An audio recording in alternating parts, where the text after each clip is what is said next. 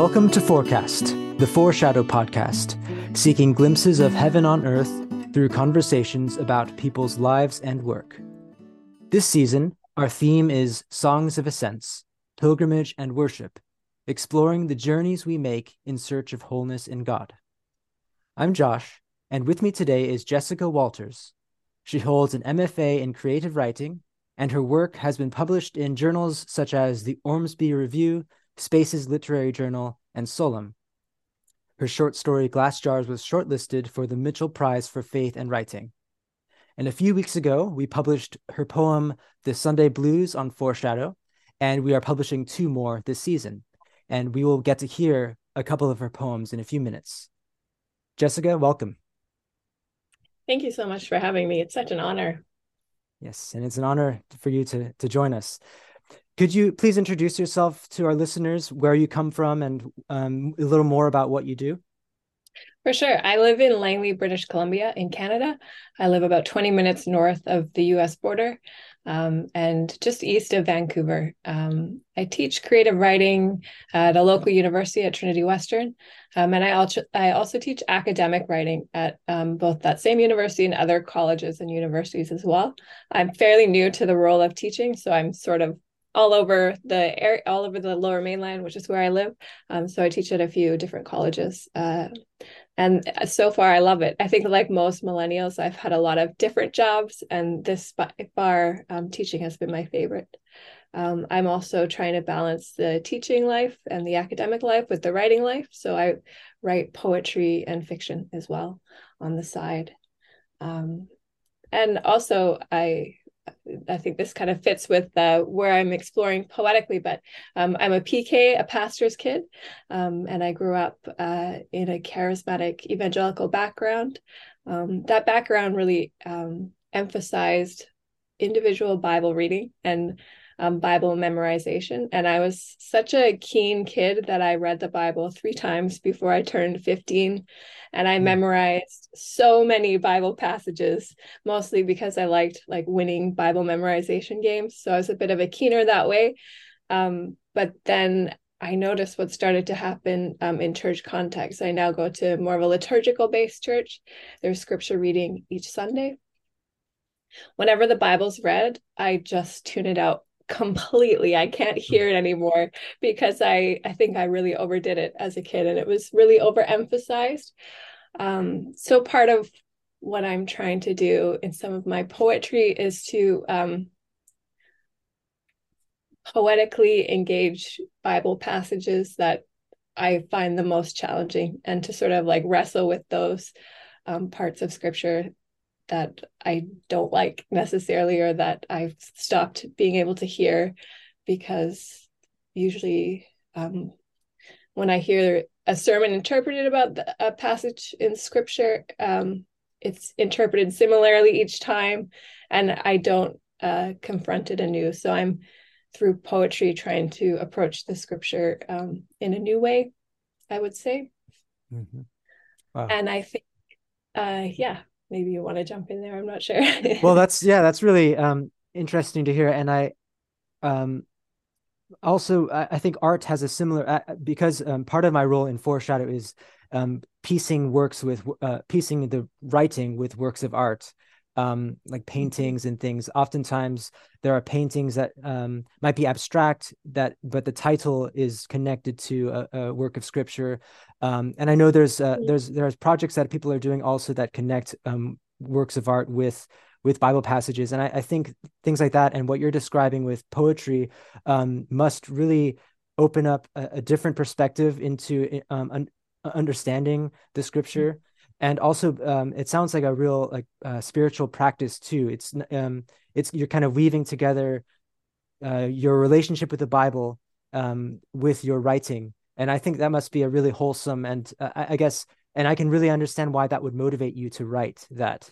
So um, yeah that's yeah and i think so i mean i left the church for a while like so many of us have done and and i think i left it sort of like, well, I don't need you either, in a sort of like, I'm never coming back here kind of an angry way. And and that's too bad. But I know that's it was a stage and I'm trying to um go back. both to faith and to church, but to approach it um, in a much different way and a more expansive way, and to say, okay, what, how, where do I fit into all of this, and um, and to approach it as well through art and through poetry, through like more than just what I grew up with, which felt very like top down, and it also felt like there was no room for the imagination.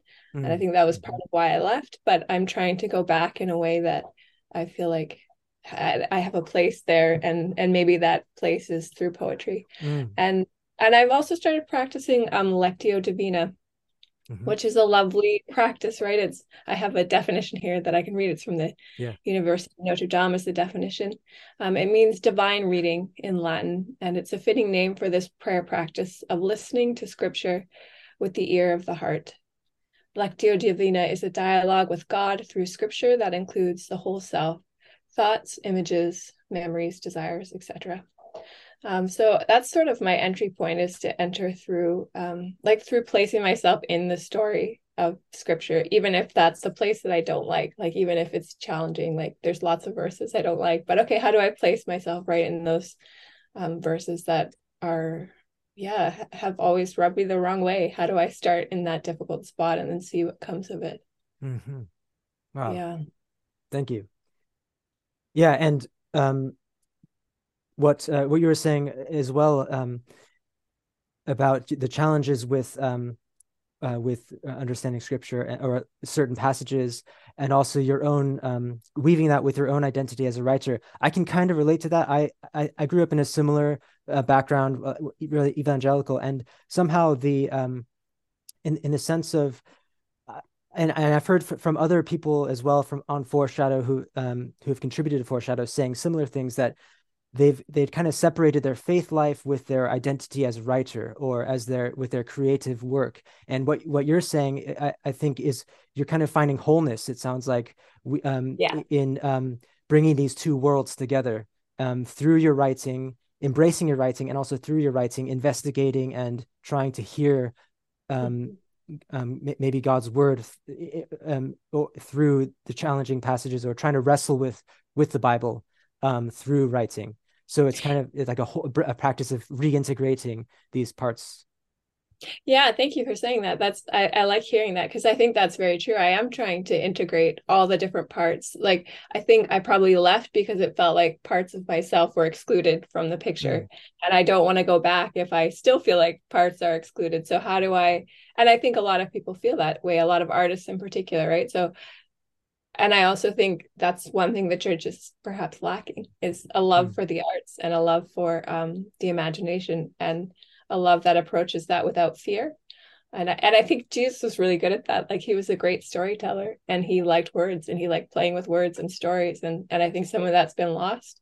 Um, so i'm trying to find yeah how to bring that practice into my own faith and how to find the places of disappointment and to work with those as well. Like i'm trying to write this poem. It's not going very well but like um when jesus turns water into the wine like what did that feel like the next day? Once people were like you know were there some people who were hungover from the the miracle wine? And like what was that like hmm.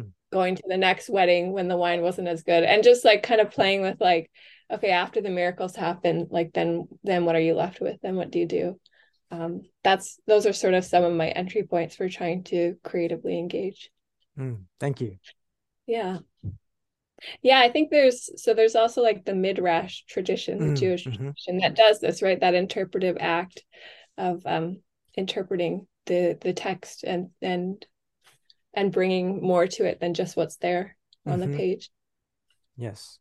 Yeah well, I, am hope if you if you could read a couple of your poems, that would be great. And uh, I've asked you if you could read the um the one you, that we've published, and I uh, and that's um the Sunday Blues, and and maybe if I understand it, it's it's kind of in some ways similar to what you're describing as a return to the old life, or but maybe in a different way. But I I'd, I'd like to hear you un- um, explain your poem, um, and um and unpack it more, and then also um one that will be published called A Liturgy of the Wilderness. Yeah, perfect. Thank you. Okay, so this is the Sunday blues. On Sundays after church, while the adults had coffee and pie, We played in the barn, the cornfield, the forest. We played kick the can, capture the flag. We played pretend, imagining the most illicit thing we could think of that we were orphans. It changed slowly, the way things do. Friends left home, moved away, had marriages their families disapproved of, had kids outside of marriage, chose chose the wrong job, started asking questions. It was the questions in the end that led us away. But we didn't foresee how they would unspool us and the old life.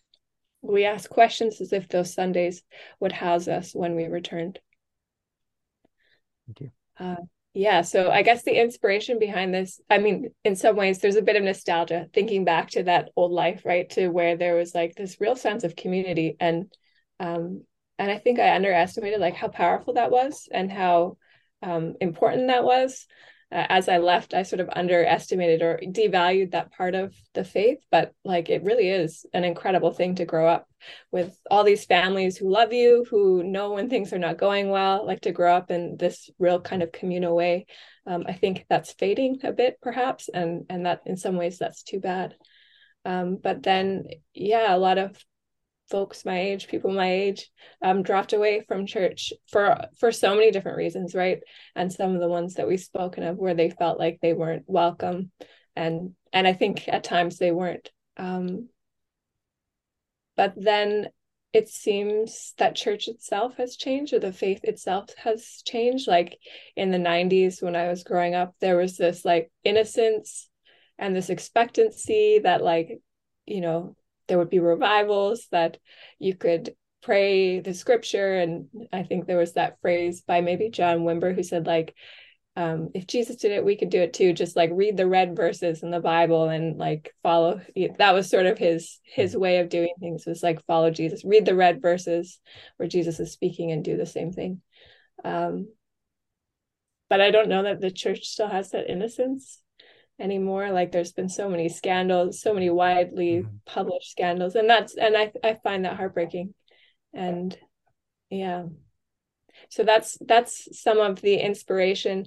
And and maybe like going back to the previous um, question about poetry um, and the imagination maybe some of that some of how we return is in those ways through integration um, perhaps integration of ourselves, integration of the church as well. Um, yeah. Mm, yes. And, and and I guess that relates to like the, line we asked questions um, mm-hmm. because oftentimes well, I think when I first read this poem when when you first mentioned that phrase asking questions um, a few stanzas earlier started asking questions that's in the stanza where you're describing like all of these negative things. And so there's a lot of negativity that c- can come with that phrase asking questions. And and then you in the in this stanza after that you say it was the questions in the end that led us away. Um, but we didn't foresee how they would unspool us in the old life. And so eh, on one hand these questions um, lead people away from the old life and from the the community and the the goodness that you were describing in the in the beginning. But then the last stanza um, kind of um, turns that around. We asked questions as if those Sundays would house us when we returned, suggesting that, at least how I understand it, um, even though we asked those questions, there was this underlying trust that the questions wouldn't unspool us entirely, that there was still this foundation of this net that would catch us even in the midst of the questions um, is that am I interpreting that correctly? Yeah, totally. And and I'm not sure is that foundation still there? Like, is there? I'm I'd love to hear your your experience of that as well. Like, in my experience, something either my generation leaving church, asking questions, kind of pulling it apart, has unspooled that old life or it's mm. coming undone for other reasons and i'm not really sure which it is but it's like there's for myself at least there's not even a real place to return to there's not even like a real sort of the community itself has become fractured mm. i'm thinking of okay. a few specific different communities um, but they themselves are in turmoil and that that's really surprised me i thought i thought they were strong enough to withstand anything but i'm not sure that they are I see. Yeah, I see. I think I understand a, a bit more of what you're describing. Yes. Um, and uh, I, um, I guess to I guess in my experience, I, I can't answer that. In in some ways, my family didn't grow up, although we were Christians, we didn't grow up going to church. Um, it was we just kind of had uh, personal devotions and things, and it was it was in college when I started going to church, and um, it, it was an, like an evangelical church, and that that had the same kind of community that you were describing. Um, but but I guess this is but I don't want to talk about my my experience and my journey um uh, and uh, it's kind of taken a different a different turn um but that's very interesting to hear um what you're describing. And and so and so it's um so it there's a question here in the poem that's asking is that old way of life still there to return to? Um and um and and then the last uh, stanza we ask those questions it's if those sundays would house us and we return so so there is this at least it seems to me in this poem there's this whether or not the those sundays would house you all um, mm-hmm. you hoped they would uh, you hoped that there would be this uh, return um, in the, the the the work of art that i paired with this um, with this poem you, you notice was it's did, a modern yeah. a modern version of um, the prodigal son. And that and that's because of this um i, I guess god god being the this uh the person who would house the prodigal son when when he returned. Um and and so that's um i guess that's the the ultimate it, it the ultimate um uh like if i could compare the the narrator of this poem with the the prodigal at the point of his um, turning around, uh, he's hoping that there will be something for him when he returns. Um, but that that's a that's a deeper question, and I th- and I hope that we will discuss it more when we because uh, later on I'll ask you about your pilgrimage, and I don't know sure. if you prepared um, discussing this more, but I, I hope we will uh, we will go into this further as we. Sure, that would be great. That would be okay. lovely. All Thank right. you. Um, well, for now, how about we go to the next poem then? Sure, sounds good. So this next one is called A Liturgy of the Wilderness. Let not the shame, let not shame develop taproots in the corners of yourself. Let fireweed burn like an after image, a flame in the darkness of uncertain nights. In the morning, open the mullioned windows of yourself, and let scent of tangled honeysuckle drift in, and with it the vole and squirrel. Let the landscape of yourself become unkept wilderness.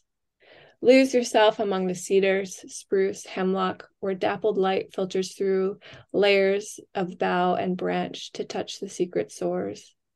Learn the silent language of sword ferns, braille on the underside of fronds. Eat salal berries, leaving enough for the bird's breakfast. Wade into the river as if the water will carry you home to your natal river yeah so i could talk a bit about this poem. Um, this poem i think is an invitation to wilderness and an invitation to explore that wilderness. I think i'm thinking here of like an in, uh, internal wilderness where mm-hmm. like we don't fear those parts of ourselves that are um, untamed or unseemly um, or perhaps feel a bit dark. Like i think you mentioned integration earlier. I keep bringing it up because it's such a great word but i think that's part of this is like um yeah there are dark parts of us and wild parts and i think we're trying to often suppress those or tame them or subdue them and and also i think that's pro- likely happening on a wider scale as well both i mean here we are we talk you know there's so much about climate change but a lot of that is us trying to tame nature and trying to mm. um, profit off of nature mm-hmm. and trying to act as if it doesn't have um, a great force. I mean that in terms of tornadoes and earthquakes and all of that, trying to act as if um, we can kind of um, subdue those things and not be um, not be crushed by them. Um, so yeah, this poem really is about an, an invitation to that wild part, first in ourselves, but then what does that look like, um, maybe in a larger scope. Mm, I see. Yeah, yeah um uh, there are certain images here that re- i really like um that um so such as the the line lose yourself among the cedars and then where dappled life filters through layers of bough and branch to touch the secret sores. And um, there's like a kind of healing that that i sense in that and like be opening oneself up to to the light but at the same time um, also recognizing that there's different all these this undergrowth and this um, this complex web of of messiness that um, that's also there. Um, and then also the learn the silent language of sword ferns. Um, kind what I think of is um, just how um, maybe how I would say it is God has made each of us wondrously, and there's so much to learn by looking within, um, and not in a not in a like kind of um, completely introverted way, but that I mean, Jesus says the kingdom of God is within you, and and there's there's much through just listening and and being silent that we can that we can learn. And that's that's how i understand it. And um and then the open window uh, i think there's a line about um yeah. open windows open the mullioned windows of yourself. And and just um i didn't know what that word mullioned meant um until i looked it up. And so it's kind of just the kind of the framework in which the glasses are laid i believe but when I first read it, it, it reminded me of the word million, uh, a million. And so, I mean, you can also, I can also see it as like millions of window panes and just, mm, um, that's lovely. And just the complexity that's within each one of us and like opening that up, um, and letting in, um, both the, the scent of, of something beautiful, but also, um, kind of letting in a little bit of the wilderness as well. Um, and kind of just uh, and and so that's those are just some of my um my connections with it and then the last line um also relates to what we were describing earlier about um returning home to that's some right. to something and uh, w- uh, wade into the river as if the water will carry you home to your natal river and um i don't know if you if you meant this but i one of the, uh one of the ways i can interpret that too is um the rivers of baptism and um oh wow and the new birth there oh i like but, that um, yeah. That's lovely. I was thinking of salmon, but I like okay, I like okay. that interpretation. Yes, well, I, I love salmon. There's a lot of them around here in the ah. rivers, ah. and they swim home to their the river, the exact spot where they were born. So they find their way back, and you know, sometimes that takes many many weeks and thousands of miles of traveling like upstream from the ocean to that exact spot where they were first born. And and there's something quite amazing about that and sort of mystical that they're able yeah. to do that. People don't really know exactly how. Is it scent yeah it's just quite a phenomenon. Mm. yeah. But I, I liked what you said about the windows as well because like like i think the wilderness can be interpreted lots of ways. One is sort of like it's dark, you don't really want to be there, it's scary, but actually I think like sometimes it's actually really quite beautiful. And like yeah, you open the windows, you don't know what's coming. It might be this beautiful scent and this mm. sort of tangle of wild and and that's um to be embraced, I think, and not mm. to be uh, fearful of. Mm. Well, can we now go into the our conversation about pilgrimage that um, if you can describe a pilgrimage that you've been on, um, whether it's a physical one or um, a, um, the, the, spiritual faith journey, as we have been describing. For sure, yeah, and I I'd actually like to um, pair the two, both physical mm. and spiritual. The, these two things have often coincided for me. Um, but uh, so I worked as a medic on a pipeline in my early twenties. Um, with pipeline repair, uh, repair crews um, mm. in and around the area. There's a lot of forest in this area in, in British Columbia. So um, the men that I worked with were repairing old pipelines and they were often like a couple hours away from a hospital. And so I was the first responder um, and I had like a medical unit. And it was like a fairly dangerous job for a lot of reasons. Um, and I would go home to my parents on the weekend and then pack my truck um, on Sunday night and head out for the week, and then sort of drive through forest, through um, logging roads to get to where I needed to be for the work week. Um, so there was always this journey motif, really, of back and forth, going to the work site and hoping that the that I would be safe during the week.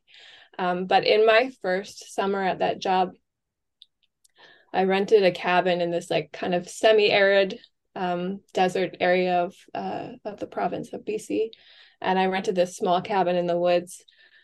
Um, and I should say as well that the so the job uh, during the day um, I would be alone most of the day. So I had like a radio. If there's an emergency, the crew would radio me. But I, it was really I had 12 hours a day alone in this forest at the work site, and then I would go back to this cabin alone in the woods as well. And in the first few weeks, like I was fidgety. I was um, like sad. I was all of these things started happening that totally I was antsy and agitated and that surprised me and it felt like I was going through almost like a withdrawal and I I think I was in some ways um, because I'd lived such a, an active life and a noisy life. And um, I had a lovely but somewhat chaotic home because there was lots of kids and lots of activities going on. Um, and my faith as well as we sort of talked about was quite um, experiential where like experiences would be whipped up in sort of a frenzy um, and as i stayed in this cabin over the summer months all of that ceased and all of it like mm. kind of halted and i um like entered this silent space this silent land. Um and it was transformative. And now of course i know words like solitude and contemplation and i know that there's like a literary and spiritual background for this type of thing. At the time i knew none of that. I was just sort of going on almost instinct okay what's happening here? Something is happening that i've never experienced before. And i would um, i sort of made peace with that silence and that solitude in a way that i found um, like healing and surprising and it sort of created a foundation for a lot of the rest of my life. Hmm.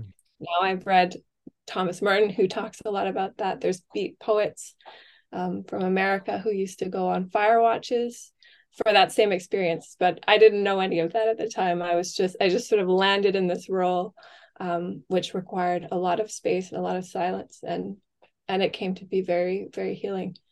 Um, yeah. Yeah, I'm curious to hear a little more. Um, because I imagine if so, if one doesn't have, if one isn't aware of, of what's going on, it could be um, um, maybe tempting to just kind of leave the silence. Um, it, it, if it's if it's challenging, wrestling with, um, with what it's bringing up. So, how, how did you, um, did did you experience that? And if so, how did you um, kind of stick stay through it? And um, and and in what ways did it um, kind of transform you? if, if you don't mind. Yeah.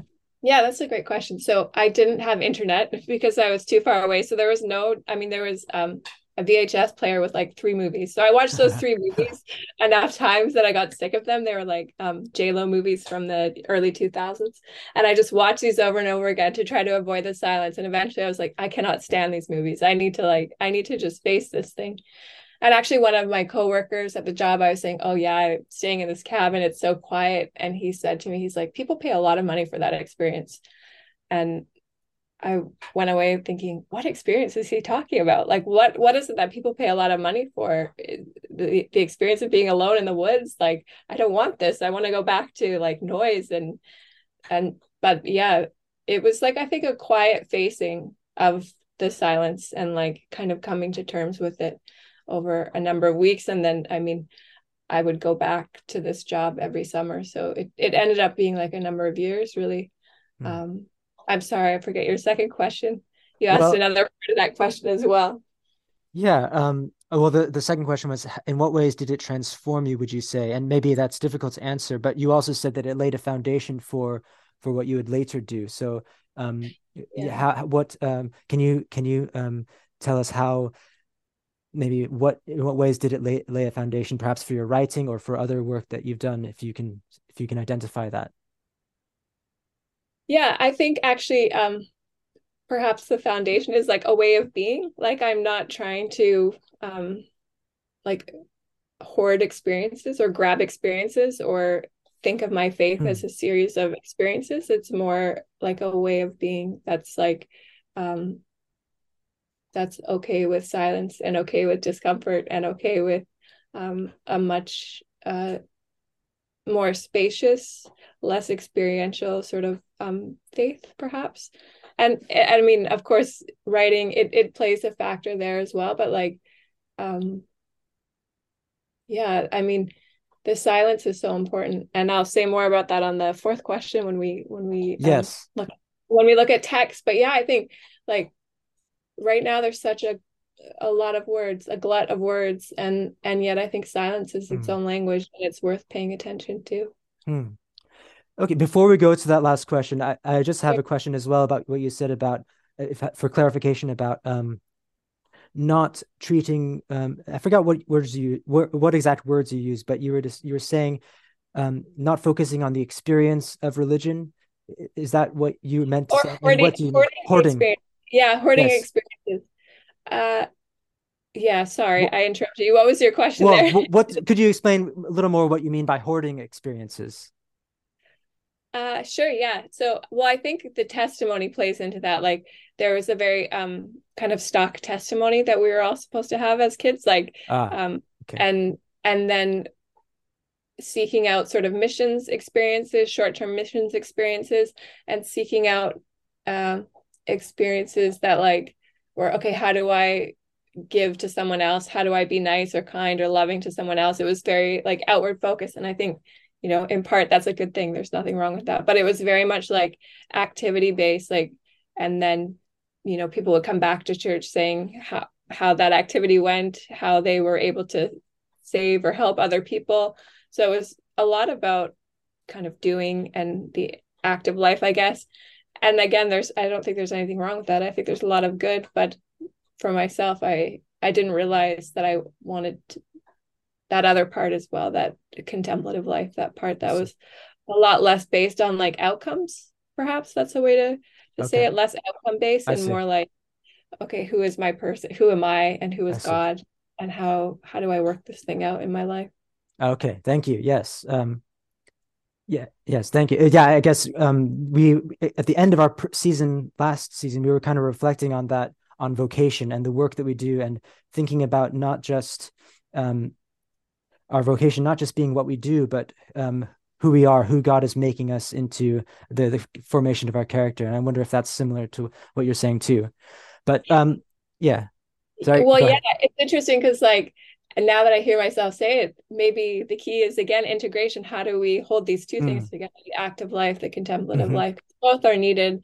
And I think to cut off one part is is too bad, right? So how how how do we hold these how do i hold these two things together i think that's part of the work of mm. what i'm trying to do in my life is figure out how these two things can coexist mm, mm-hmm.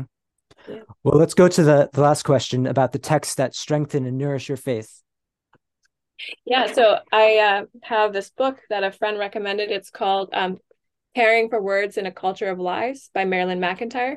And I'll just, if you're okay, I'll just read a passage of it because I think it's a great passage that sort of shows the premise of the book and then we can perhaps talk about that. Um, so this is from Marilyn McEntyre. Um, I was recently talking. Uh, I was talking recently about a stewardship of resources with a young man who was hoping to make a career in environmental law. We considered the fate of water, soil, animal, and plant species and food systems. In the wake of that invigorating conversation, I found myself musing on the similar problems that beset another precious shared resource words. Like any other life sustaining resource, language can be depleted, polluted, contaminated, eroded, and filled with artificial stimulants. Like any other resource, it needs the protection of those who recognize its value and commit themselves to good stewardship. Um, I'll skip on here. Caring for words is a moral issue. Caring for one another is not entirely separable from caring for words. Words are entrusted to us as equipment um, for our life together to help us survive, guide, and nourish one another. So that's kind of the premise of her book. Um, and it's mm. a really lovely, well thought out book. She brings in poetry and prayer, but the idea is that, um, that we kind of get back to caring and steward stewarding words. Um, that's one thing I'm reading, but that's also transformed the rest of my reading. So I grew up reading classics and I really loved them, but I somehow lost those along the way. So I thought, oh, I I used to love words and love good literature. And it's more than just about that, the book and I think her premise, but that's sort of where I started. So I've gone back to books that I used to love and read mm. new ones as well. And that's been very rich. And I'm also trying to memorize um, poems um, and to be a good steward of words. So, mm. yeah. Thank you. Yes, and um, well, and then you also mentioned earlier about silence, and so and how, where does that also come in with words? I guess.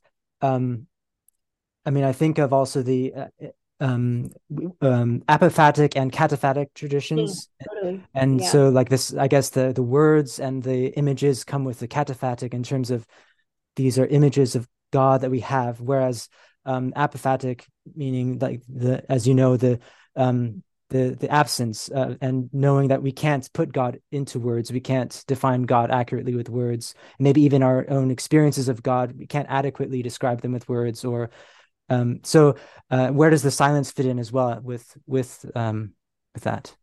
Yeah, I think, well, I think she says it's about not being afraid of it. Like, we don't need to fill the space with an excess of words just because we're kind of afraid of that silence. And and a lot of what we do kind of is maybe we're just trying to fill space with words whether that's whatever that is online she she yes. refers to like the kind of online stuff that goes on as well like just this cacophony of words mm. and and how that's um in some ways like polluted our the way we treat words um and i think that that's one place where it would fit like okay why do i need to say this? Do i need to write this mm. to someone or or can i can i let the silence be enough? And and i think it is in some ways its own language.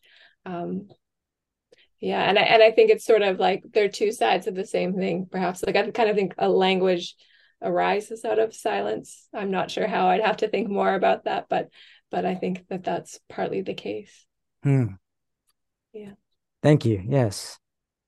There's a lot. Um, there's a lot um, that you've said that I, I just want to reflect on and think about. Um, uh, thank you. Is um, well, is there any? Are there any other thoughts or or um, um, as we think about um, pilgrimage um, and um, kind of tying together what we were saying earlier about um, seeking um, seeking that natal home um, or ret- seeking that um, home that we once had, or um, or trying to reintegrate. Um, I, I, guess I'm also reflecting as I'm saying these words, and and and it's funny that you mentioned the cacophony because um, podcasting isn't something I like really um, thought I would be doing, but um, a few years ago. But I often I find that I'm learning a lot too about how I try to fill silences with words, and not always are they are um, really important for, to say the words that I say, um, but um, uh, but just thinking about the I, I can really relate to the uncomfortable silence, but trying to be um, reconciled with that silence too, um, and um, and maybe reintegrating the words with the silence. But I guess I'm just thinking about all of those things, and and uh, are there any final words that you you would have um, that you want to share? Sure. I mean, I love your theme of pilgrimage and ascent, and I think that's so beautiful. And I think um, that that that journey home is really good, and that home is also transformed when we get there, and it's transformed into a lovely, wonderful, beautiful place by our own journey and by by the grace of God as well. And that that silent land, that silent wilderness, is like is good. It's not scary. It's worth it's worth exploring and taking that pilgrimage to that place. Hmm, thank you. How can readers um, and listeners um, read some more of your work or any, any um, projects you want to mention? Uh, I was scared of this question. Okay. I, am I'm, I'm not I don't have a huge online presence, so there's not really a way to find me. I'm sorry, but I I I'm, I mean I'm working on poetry sort of in my own quiet way, but I, I don't have a huge um, either following or place. I think I have a basically a Facebook page that's hard to find. Um, and and that's about it. I'm sorry about that. Okay well that fits well with what we've been saying about silence so thank so. you. Definitely. thank you so much for your time with us and for sharing oh, about your life and your experience. pleasure. it's been a real pleasure. Thank you for having me. And with that if you enjoyed this conversation let us know by leaving a review emailing any questions or comments at foreshadowmagazine at gmail.com or sharing it with a friend you can also visit foreshadowmagazine.com to read new writings and listen to other conversations like this one. There you can sign up for a free weekly newsletter with new work every week. Thanks for listening. That's the forecast for today.